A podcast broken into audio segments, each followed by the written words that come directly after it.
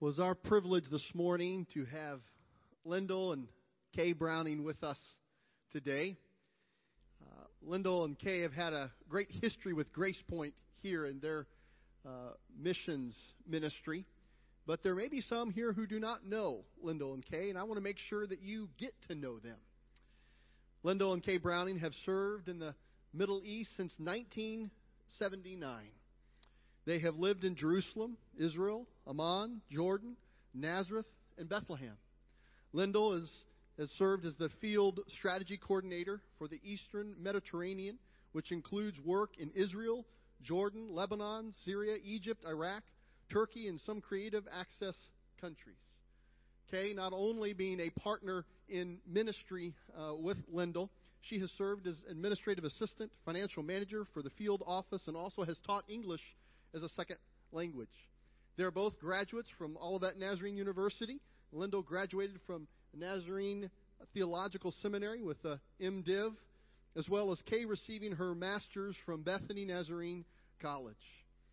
In 2014, Olivet Nazarene University conferred both of them with an honorary doctorate.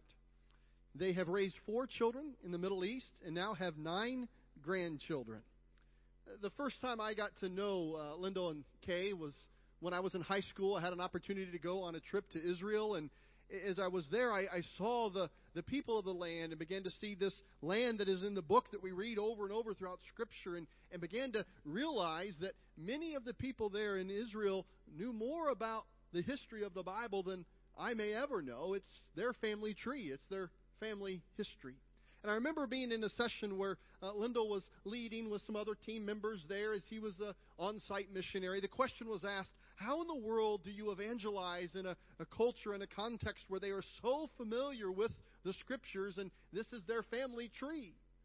And without skipping a beat, I remember Lyndall saying, You know, I've found that it's in our authentic, vibrant worship in our authentic, vibrant relationship with Christ that can't be counterfeited, that they begin to listen in different ways. And it's exciting for me to present to you Kay and Lyndall Browning, which what I think is their greatest attribute is they are authentic, vibrant worshipers of Jesus that have a relationship with Jesus that not only was when they started, but is still just as vibrant today. Would you welcome with me Dr. Kay and Lyndall Browning?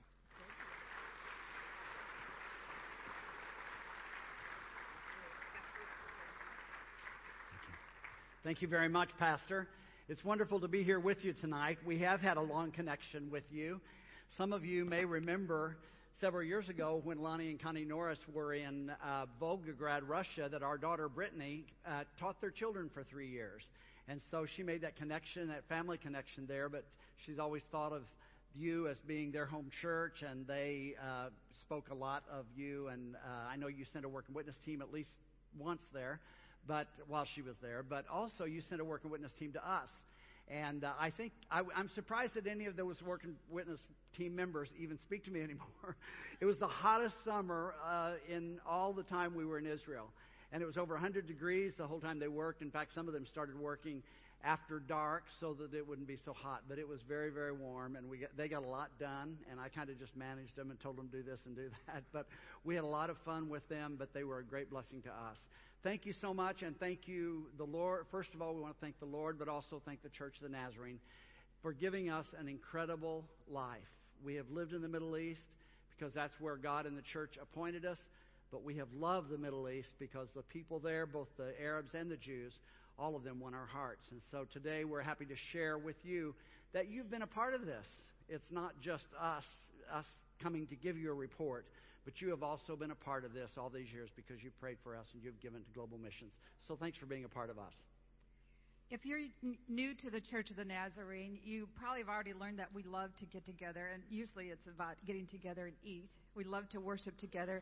But every four years in the Church of the Nazarene, there's this big gathering called a General Assembly, where people come from around the world to share what God's doing. We do a little bit of uh, of, of business, but we do a lot of worshiping and praise. Now, we were able to be part of one of those. It, that was in Indianapolis in 2005. And it was a wonderful time. We brought with us about 10 people from the Middle East. We'd like to show you a video of one of the exciting events at that uh, assembly.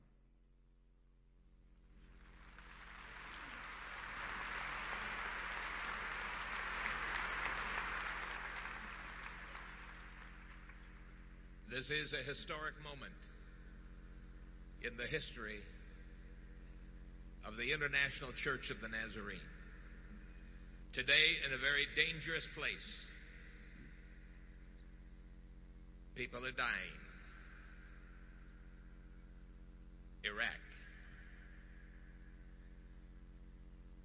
It's happening every single day.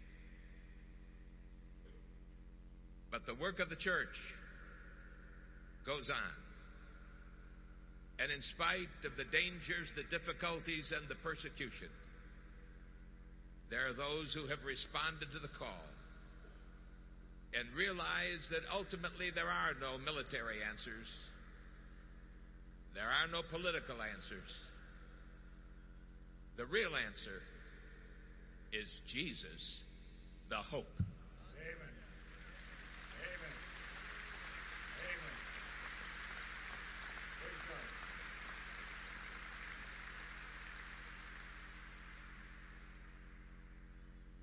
and gathered around me today heroes of the faith.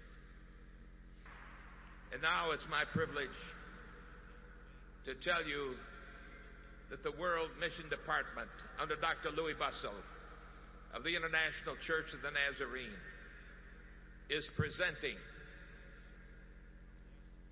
the nation of Iraq as the 150th country to be entered into by the Church of the Nazarene.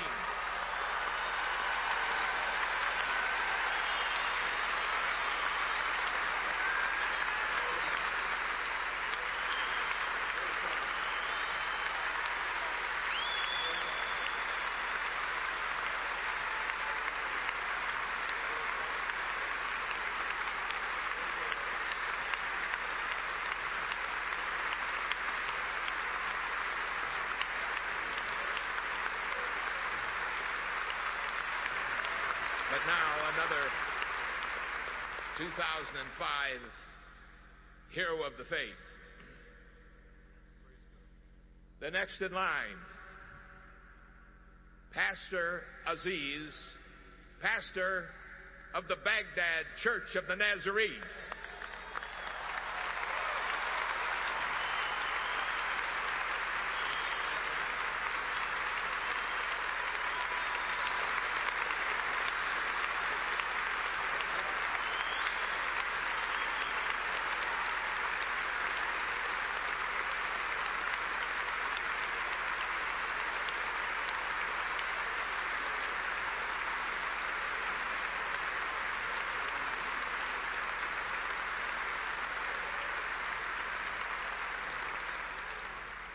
Pastor, when you go home, will you please be sure to tell our brothers and sisters in Iraq, in the Church of the Nazarene, that we love you, that we're praying for you, that we believe Jesus is the hope, Amen. and one day there will be peace in your country, Amen. and many churches of the Nazarene.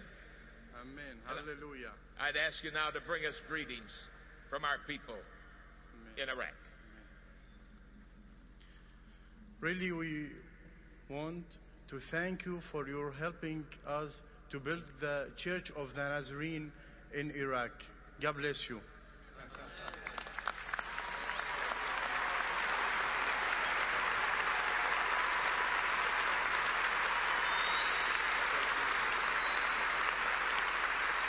Well, you've made history today. And how thankful we are to God for giving us people with this level of courage and commitment. And what does it say to the rest of us? Sometimes we talk about why we can't do better where we are because of all the obstacles that are there. Seems to me we have a few obstacles in a place called Iraq. And in spite of the obstacles, God is building His church.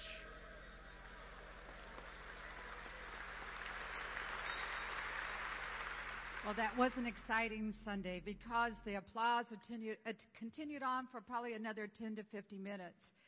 People were excited to hear good news coming out of the Middle East. Here we are 10 and a half years later, and we're telling you that there is still good news to hear from the Middle East. Now, if you know much about your biblical geography, you know that the city of uh, Iraq is in the area that the biblical story about Jonah and Nineveh takes place.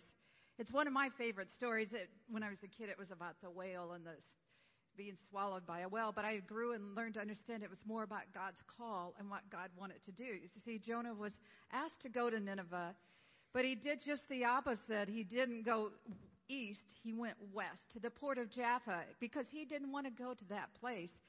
I imagine he got to that port and said, Get me on the first boat out of here. I don't care where it's going. But God persuaded him through the whale, the, spending a little time in a cold, dark, damp place, that he should do what he asked him to. Maybe we're like that sometime. I heard of a mother who was trying to get her son to get up and go. It was time to go to church on a Sunday morning, and after several calls, nothing happened. So she tried one more time. She stood by his bedside and said, You really need to get up. It's time to go to church. He said, I'll give you two reasons I'm not going. Number one, I don't think those people like me very much. And number two, I don't think I like them either. She said, Well, I'll give you two reasons you need to go. Number one, you're 41 years old. And number two, you're the pastor. So I've never had that problem with Lyndall. but I, I have to admit that I have argued with God a few times when He's told me to get up and go. Now, for Lyndall and I, being missionaries wasn't hard because we'd grown up in a church that talked about following and doing what God called. It, believe it or not, it wasn't hard to be missionaries. But let God begin to talk to me about an attitude I have. And I begin to argue with him and say, but if you only understood what that person is really like, you would. And I'm thinking, who, you know, like, who am I to think that I know more than God? We're thankful for the time and the place and the years that we've had in a place where people have not been afraid to follow God, not been afraid to do what He has asked them to do after we completed our language school in Amman, Jordan, we uh, were assigned to go to Nazareth, Israel, and we lived there for seven years, raised our children there. It was a wonderful place to live, but right outside of the city of Nazareth is a very small village by the name of Mashhad. Mashhad was the village that, or is the village that Jonah was from when he was growing up and as a man, where God spoke to him about, first of all, going to Nineveh. Now, that's several hundred miles away from Nineveh. How did he in those days ever hear about the wickedness of those people? Because he refused to go. He said, I don't want to go. Well, in Jonah chapter 1, God, when he calls him, he says, I want you to go to that great city and I want you to preach against it because its wickedness has come up before me. Now, today, if I'd want to know what was going on, if I was in Nazareth or in Mashhad, and I wanted to know what was going on in Nineveh, I could Google it, or I could pick up my iPhone and just put in there what's going on in Nineveh today. Well, we, uh, we have those kind of conveniences, but certainly Jonah didn't. But still, their evil was so great that uh, he had heard about it. In fact, that's the reason he didn't want to go. They were so evil that Jonah really began to hate them. The Assyrians were there. They were over that large city, and it was at that time the largest city in the world. And uh, Jonah said he, as Kay said, he already he fled. But then when God got a hold of him, he came there. And he really got angry with God because how they responded to his message. Because Jonah didn't feel like they would they were worthy to obey the, or to uh, receive the mercy and the grace of the Lord. And yet, he, and he told God in, in Jonah chapter 4, he says, That's the reason why I didn't want to come. I knew you were going to do this. I knew if they repented, I knew you were going to receive them. I knew they were going to get mercy when they deserved justice for their wickedness, but I knew they were going to receive your mercy. I knew that you were a God of compassion and a God of love. Well, today, God is still a God of mercy and God is still a God of compassion. And He still wants to show mercy. He said to Jonah at the end of chapter 4, He says, Jonah, didn't you know I would be concerned about that great city? Well, not today. We look around the world, not just in the Middle East, not just in Iraq, but we look around and we see a lot of evil in the world. And God is saying to us, and He's saying to the Church of the Nazarene, I want to make sure that those people there hear about me and that they are able to turn from their wicked ways. Excuse me. But Jonah was angry with God. Now, I don't know if you realize it or not, but the city of Nineveh today is still a modern city in the country of, of Iraq. It's a city that outside of Baghdad, because I'm sure you've heard of Baghdad, the capital of Iraq, you've also heard of another city. And that is a city in the north by the name of Mosul. It's a city where a lot of violence and a lot of, of uh, killing has been going on. In fact, it's where the Islamic State or ISIS has, first of all, started out. It, it uh, pushed into there, and that movement began there when they drove many of the Christians out and they killed, executed the ones that stayed. They told them if they didn't convert to Islam, they would be executed, and many of them were. Well, today, that city is a city that still there is a lot of evil. It's a city in the area of just right in the edge of Kurdistan, where in the late 1980s, Saddam and his forces went in and killed uh, approximately 200,000 Kurds, and they uh, destroyed 5,000 villages. Well, it was in that area that the Church of the Nazarene got its start. Through Nazarene Compassionate Ministries, we asked a, a young man who was an ordained minister uh, in the Church of the Nazarene, but also a building contractor. We asked him to go to northern Iraq and to help some of the Kurds rebuild some of those villages. And he did. And that's where I first entered into Iraq. I, I asked the Lord, I said, I really would love to go to the ancient city of Nineveh first. And so he let me do that. I went to Dahuk, where Dan was living. We went into Mosul a couple of times. And, but Dan was able to share with them not only a hope for living quarters and shelter, but he also was able to share with them the hope of Jesus Christ for their lives. And the um, and it was at that place where he met a couple of the Muslim background people who had come to Christ, and he started a Bible study, and that was the beginning of the Church of the Nazarene in Iraq. The next place the Church of the Nazarene went was Baghdad, and you met Aziz in the video. He was the guy with the tar- tall feathers sticking out of his hat. He doesn't dress like that all the time. He would fit in here. You would hardly even think anything about seeing him here. He would be unnoticed. And he has done a great job. Just briefly, his story is that after the first Gulf War, he le- fled uh, Baghdad. He was a single young man. He was a Christian. He went down to Jordan. He he really had a heart for God, and our pastors found him and began to nurture him and got him into Bible college. And when the war was over, he said, I want to go back to Baghdad and plant a church for you. He did a great job there for, oh, I guess it was about five or 6 mm-hmm. years that he was there. But we got a phone call from him, I guess now it's about two years ago, and he said, Brother Lindell, I'm going to have to leave. My wife's health isn't good, and, and we're going to go to Australia where our, her family is. And of course, we were concerned about that, and we understood, but we were concerned about the church there. There was only him there that we thought was trained to, to lead the church. And he said, But don't worry about the church. There is a, a layman in the church who I've been discipling, and he has promised me that he won't let the church close. His name is Tony. Now, we had met Tony and we were just so thankful that he had stepped up to the task and done a, uh, did a very good job. The church was full. We couldn't wait to see him again. When we were back in the Middle East, I guess it's been about 20 months ago now, we, we were surprised to learn that he had come down, eh, and, and it's not easy to travel from Baghdad down to Amman, Jordan, and Lyndall was going to get to see him. He hugged him and embraced Lyndall, and he told him, you know, what God was doing. He said, You won't believe it. In these times, my church of probably less than uh, 80 people has raised $15,000 for a van. We still need more, and another 15,000. You know, do you know anybody can help us? And a, a college friend, a Nazarene layman, had just asked us on that trip if anybody needed some help. And, he, and we told him that with great excitement. He said, I'm going to go back and find a van. Well, it was then about the end of November, and it was cold there, and we were waiting to hear if he got the van. But instead of hearing that, we got a message that said, Brother Lindo. It came over the Skype and over emails to us by several people. He said, Brother Tony has been kidnapped, and we don't know what will happen to him, but please pray and have the church pray. And that's all we could do. We, we couldn't get any rescue squad together, and uh, they were they were asking a ransom, and we couldn't pay a ransom, but we began to have the church pray. And as they prayed, you know, I'm I'm I hate to say it, I'm the pragmatist, and he's the man of great faith, and we make a good pair when it talk, it's time to get stuff done. But I believed that God was hearing our prayers. And in 24 hours, and perhaps some of you prayed. I know that some of you prayed for his release. In 24 hours, he was released. He was dropped on the street with just his underclothes and a pair of flip flops on. we wondered what would happen, and the word came that he needed to take a little time. He got had a vacation, I think, in Cyprus or someplace with his family. Of course, his wife's family wanted them to leave. He said, "I need to pray what God wants me to do."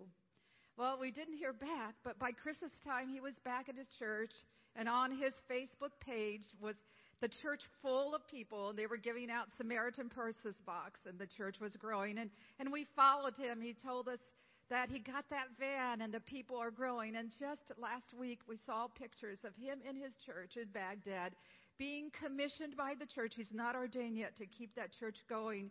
He attended a regional conference that we had in in, in Turkey, and his life is a testimony of God's faithfulness.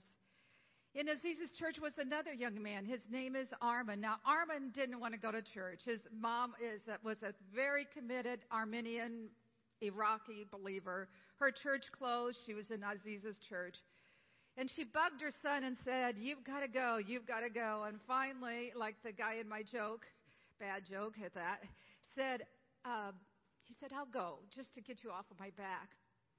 When he got to church, he began to hear what God could do for him, and he realized that all that anger he had, all the, the things that have upset him in his country, and his dad's his country was ruined. He said that wasn't doing me any good.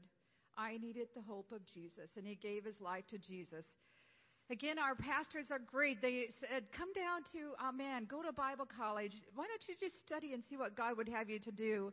In about, oh, I want to say about five years, he had finished his studies and he said, I'm going to move my family to the north, to Duhok, the area that Lyndall talked about. He said, Could you use me there? We said, Sure, we can. That Bible study's almost gone. Would you pastor that church? And his story is an incredible story of how he worked in that area. We could tell you how he found a group of, so if you can remember, a lot has happened in there, but the Christians began to be persecuted more in Iraq the last two years with ISIS growing strong. So many Christians have immigrated up there. But he found a group called the Yazidis, who are a, a, I can't say, they're a religion that we're not, no, I don't know how to describe it except that they worship Satan out of fear. And they believe Satan has power, so they need to worship him. And he found them and began to tell them that Jesus is greater than Satan. And they believed. And he has a Bible study going in a village with them. And he, he put his sermons on the internet, on YouTube. I could give you an address to look now, and you could see his sermons. But it's been at great risk to him. Last summer, the, the, an extreme group went to his home and knocked on the door, and they, they said to him, You need to get out of there. We know what you're doing. You're giving out Bibles and forcing them to become Christians. And the Church of the Nazarene would never force anyone to become Christians. We would offer them Bibles and say, Here, you, we'd like you to have this, but we would never try and force someone to convert. That's what he told them. They said, We don't care. We know what you're doing. You're going to have to get out of here in one month or else.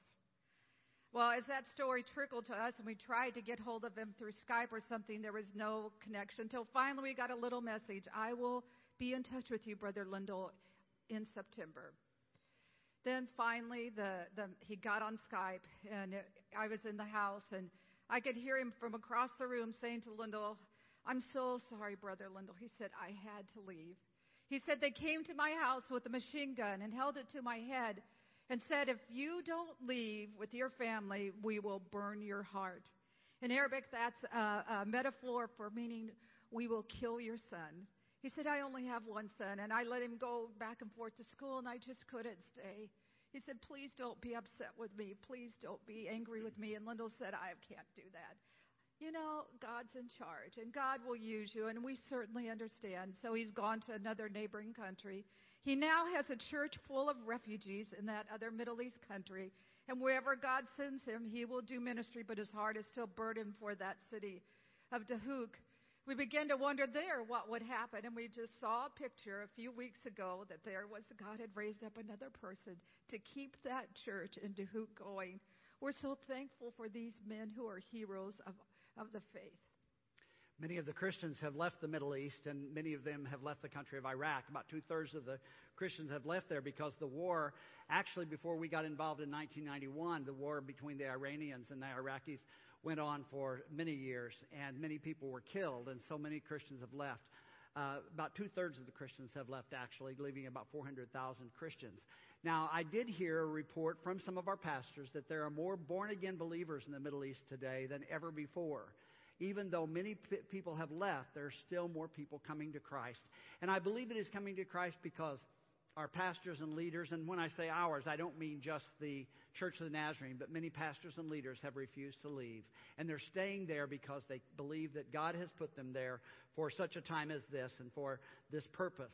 Well, about five or six years ago, there was an Arab Spring that started in um, uh, Tunisia and then spread to Libya and to uh, Egypt, to Bahrain, and then on to, to Syria. Well, many of the refugees had fled to Syria. And uh, there were maybe a million and a half refugees there in the country. Our five churches of the Nazarene were ministering to them. We had a school that was, we have a school that's opened in Damascus, and the teacher said, We want to stay in the afternoon and bring in refugee children and let them study, let them have something to do to keep them occupied because their, their situation is so dreadful. So our school in Damascus started serving all of these young people. During this crisis in Syria, about 400,000 people have been killed and many of them were refugees from Iraq and, and from some of the other countries. But uh, we know that the church there has remained faithful. The church has been uh, doing all it can to reach out to these people. So many people are internally displaced inside the country. They say half the country of Syria, about 9 million people, have been are either internally displaced or they have left the country as refugees. The majority of the refugees have gone to Jordan and to Lebanon. In fact, Armin, the one that she was telling the story about, is now pastoring a Church of the Nazarene in one of the countries, one of those countries, and he is pastoring uh, a refugee congregation, and the church is full of refugees that are coming to find Christ. So we really believe that this is a time where we need to stay steady, we need to pray, and we need to believe that God is going to, to work with those people who are there. We, um, we had a meeting in Jordan uh, it was supposed to have been a district assembly. And uh, the pastor said, in the DS, said, you know, we want to just have a, a short business meeting, and then we need to talk. And I thought, well, yeah, you do. And we need to pray. So I asked him, I said, Well, I, I think you're right. I think we really need to pray about what's going on. And I know that the persecution that's going on in Syria and Iraq is going to be coming, you're concerned it's coming to Jordan. And he kind of laughed at me and he said, Oh, we're not even thinking that way. We're not getting together to talk about the coming persecution. We're coming together to talk about the harvest. We're going to talk about the harvest because thousands of people are coming to know Christ, and we want to know how we can better disciple and better serve those people. One of those persons who has been impacted by the ministry of the Church of the Nazarene during these times is a young woman named Yara, and we have a, a video that tells her story.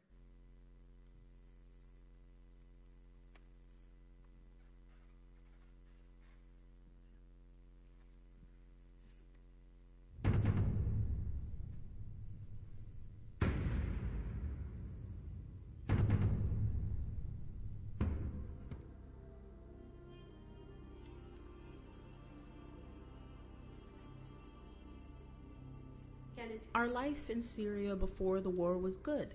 It was normal. I was living in a house with my husband and my daughter, and my family and his family lived around us. It was a normal and good life. When the war started, we had to leave our home immediately. We would sleep in different places. We slept at my cousin's place, my mom's place, my grandma's place. The last house that we were in was with my cousin. The last floor in the building fell while we were in the building. It was bombed.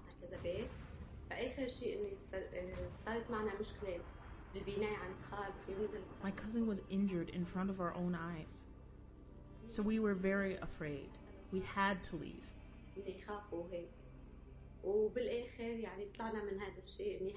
After that, we had to sleep three days in our car.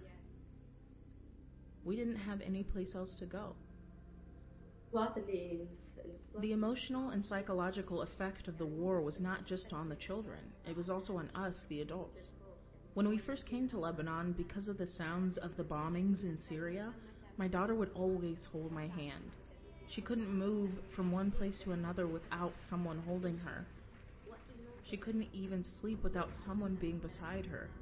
But even us, it took us a while to get over this fear.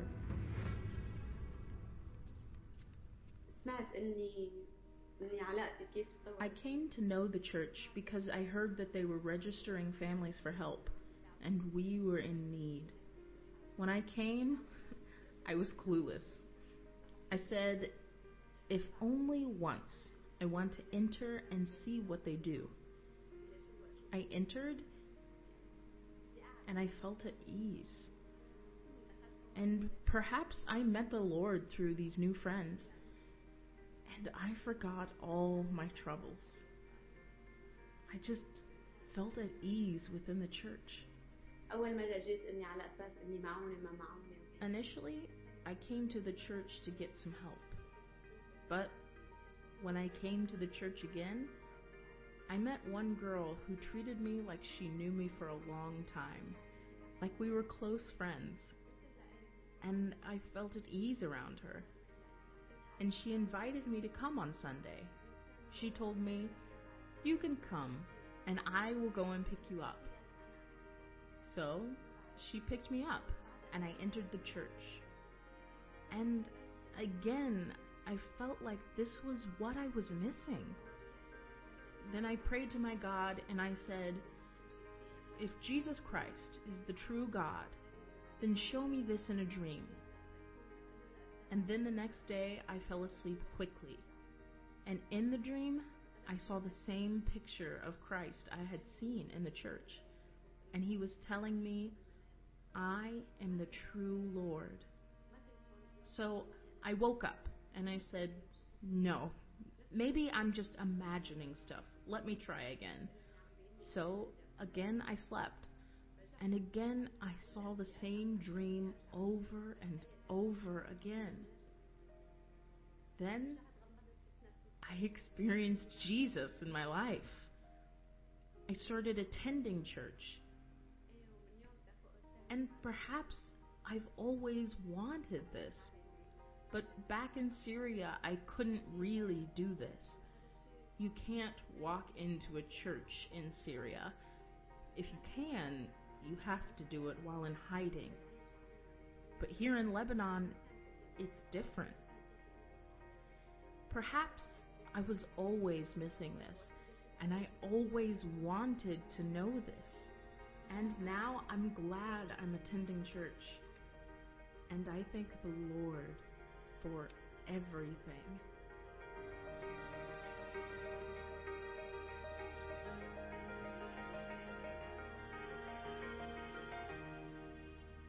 I love this video, and I've seen it so many times. But there's so many things that uh, that have moved my heart. One is how young a person this is for her life to be turned upside down. Another is the joy that is so evident in her face as she tells her story. And then I love what she says to us. She says that it's as if I were always looking for this. You don't have to be a theologian to understand this that God's grace is at work in this world. And we call it prevenient grace. Missionaries don't go because they think they can do wonderful things and they're just waiting for them to get there. They go because God's grace has gone before us. And His grace is at work, and we are praying that lives will intersect, that our lives will intersect at a time when His grace has been pulling them into Him. Now, I couldn't wait to meet Yara. Lyndall had met her before me, and we were at a district assembly in, in Beirut, and I got there early, had to sit in the front. He was on the platform, looking and looking for her. Finally, she came in and sat in the back, and I was very excited. This was my moment. But I glanced back, and she was gone, and I gave Lyndall the look. When we've been married 42 years, we don't have to say words to communicate any sometimes. I won't say all the time. But I looked at him and he gave me a nod. He was sitting on the platform, could see she was outside. And I gave him a look like, I'm going now, don't stop me. And I got up and I walked down the aisle and I began to pray, Lord, please help her to understand my Arabic. We may not be in the same dialogue or something, but I want to tell her some things. I got out there and I gave her a big hug and I said to her, Thank you so much for sharing your story. We've shown that video all across America and it has moved people. Your face has become the face of the refugee. And I want you to burn her face in your imagination because as you, these refugee numbers get so big and so overwhelming, it's just you can start just seeing a number instead of a soul and a face that God loves. Well, I didn't tell her all that stuff, but I did promise her that people were praying for her. And she told me how hard it was. Her husband found out she was a believer. He has divorced her. He went back to Syria, working with, uh, being part of one of the uh, splinter groups that is down there. And her family has found out, and the only family she has is the church. But she's still been faithful to the Lord. Now, our churches are doing a wonderful thing. Uh, we, Lyndall talked about them saying, We're not, this is the time of the harvest. One of our pastor's wives said, I got a call from a Syrian woman who is highly educated, a professor in the university. She called and said, How do you become a Christian? I'm fed up with Islam. I want to become a Christian. Well, it was in her head. It probably wasn't in her heart yet. But that's how God is working. He's turning them from a way of darkness and disappointment into the hope and the healing that Jesus gives. And so our churches, they, we believe that it, we are doing a disservice to Jesus' name if we don't take care of people's physical needs as much as we can, whether here in the States or somewhere. And our pastors do it at great risk. Now, remember that the Christians are a minority. The most part, the population in the Middle East is 95 to 98 percent Muslim. But they don't worry about it. You know, I, I, and I need to tell you something that's really important is that they learn that because they lived under dictators and under kings and that the politics are going to come and go. And if you're counting on your political power and clout to make a difference, you're putting your trust in something else. They would want me to tell you that. And that our hope is not in the powers, but in the powerful one named Jesus to change our world. And we do it, and we're called to do that. We're called to change our world for Jesus, whether it's here or abroad. So our pastors have meetings, and, and how many of you would feel comfortable if a covered lady, a whole row of them came and sat in your church? They're not intimidated. They're welcoming in, and they're they're sharing with them that the hope that they have in Jesus. And we are so proud of them. We're proud of our missionaries in Europe. And if God works the details out and we're, we're going to go and we're going to do some ministry to the refugees, we would love to be able to do that. We're planning on it. We just don't know what, how it's going to work out. But we are so thankful for a church that hasn't given up on the hard place, for people who are there willing to go where God tells them to. One of my good friends in Jerusalem was a neighbor uh, who didn't really want us in the building. In fact, wanted to buy our apartment to get us out of the building. And then he eventually, because I'd helped him when he was very ill, he became one of my good friends. But he said to me one day, he came over and he said, You know, this is so dreadful what's happening in the Middle East right now. He said, What is the church going to do?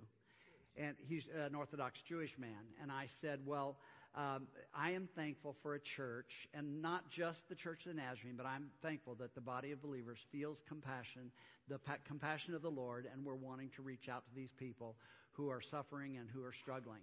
The Church of the Nazarene, we have about 35 churches of the Nazarene there in the Middle East right now. We have four schools.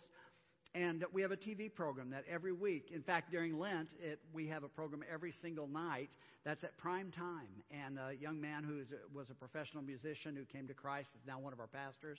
He sings and plays and, and speaks to people, gives, shares testimonies.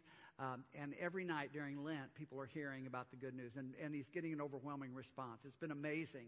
But our church doesn't give up on the hard places. And you know, that's really why we came today, because as I said, this is not just our report, but it's, it's our report, because you have been faithful to give, you've been faithful to pray, and you know that you have family over there. Yara, her family left her, but she does have family. She has a, a family of believers around the world, and I believe that you'll pray for her, and you'll pray for others who have come to Christ. You do have family there. And when you see news clips and you see the terrible uh, conditions over there, just think, I have family. And if I had a military son or a daughter or father or mother or someone in my family in the military, I would pray. Well, our family is fighting different battles over there. They're fighting different battles, and, they, and this, these battles are very important for them, so we need to be sure to pray for them. But also, this is your weekend of faith promise.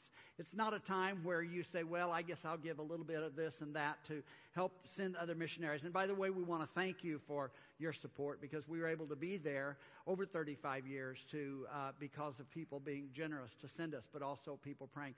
But we have a daughter who is on the mission field now. Our daughter and son in law are in France serving in the Church of the Nazarene. And uh, it's a very hard, challenging country post Christian, post modern, and yet the Church of the Nazarene has sent them, and people like you support them. So thank you. And they're loving their ministry. They're planning an indigenous church, a French church there, and uh, it's wonderful to see what God is doing. But this is your faith promise. It's a time that God may be asking you again to serve Him through your giving. Your uh, concern for the lost of the world and your commitment to see them brought to Christ actually comes not from us as missionaries or not even from your pastor, but it actually comes from the very heart of God. For still, he is concerned about those great cities. Uh, remember, he said to Jonah, Wouldn't you know that I would be concerned about that great city? Well, God is still concerned about the cities and the peoples of this world.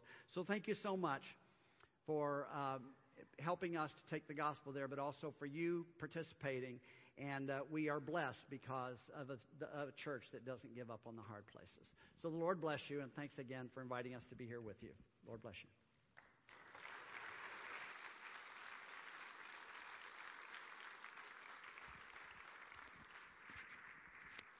Thank you. Thank you.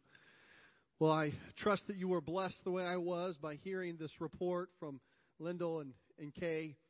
Uh, it's exciting for me and, and uh, for us as a, as a family to, to have real live missionaries in front of us representing the 700 plus that you support, whether you know it or not, week in and week out.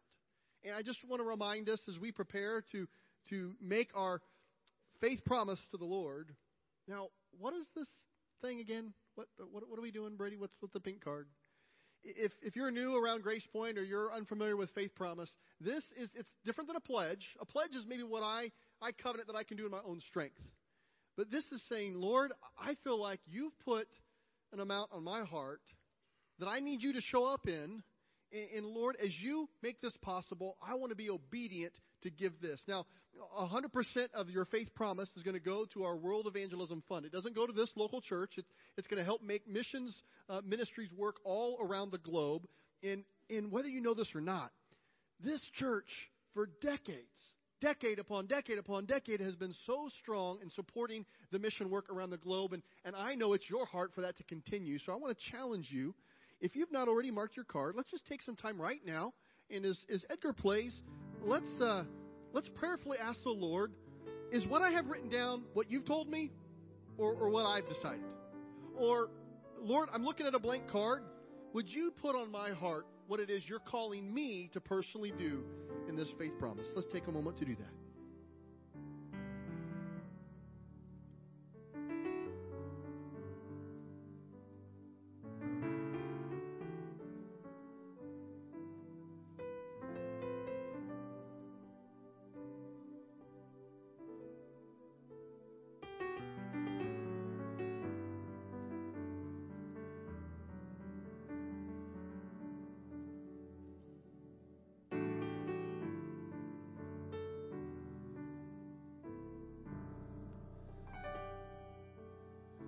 As you take the next number of moments to finish filling out your faith promise cards, a couple reminders. This is between you and the Lord. We, we turn in the cards and we'll share a tally of, of what the Lord has placed on all of our hearts together and we'll celebrate uh, how we are getting closer to our goal. But uh, if you ask us next week or next month or in six months, could you remind me of my faith promise amount? We're going to say you need to talk to the Lord about that because we don't have that. We don't keep track of it that way. So maybe you're going to do what I've done. Maybe you take a, a, picture of it with your phone to kind of remember what you've done, or maybe you want to write it down in another place. But I challenge you as we give right now. Let, in fact, let's let's pray together. Ushers, would you come and let's ask the Lord to bless our sacrificial obedience as He stirs our hearts. Heavenly Father, we realize this morning that your resources are in our hands. You've entrusted them to us to be stewards of what you've intended to not only bless here but also around the world. And Lord, as we're doing our best to listen to you and what you're prompting us, Lord, we don't make this as a, a, pledge or something we do in our own strength, but Lord, in faith, we give this promise to you. And we thank you in advance for the miracle stories that we will be able to tell and how you have provided. You have blessed us, not for our own good, so we could bless others. Thank you, Jesus, for what you are doing in our hearts in this moment. So we give this faith promise to you. In your name, Jesus, we pray. Amen and amen.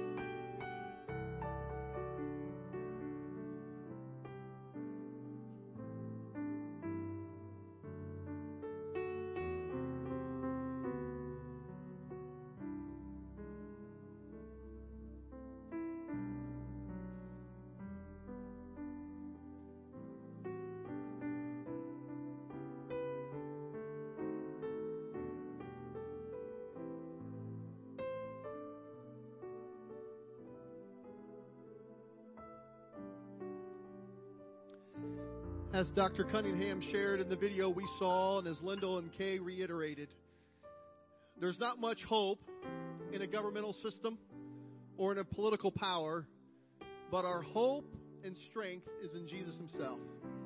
Our hearts have been encouraged today to hear a report of what Jesus is still doing around the world. But even deeper than that, I believe there's some here today that when we hear about this prevenient grace, this grace that goes ahead of us, it's a reminder to you that your hope needs to be so strong in Jesus, He's going ahead of you before you even know it. Would you stand with me?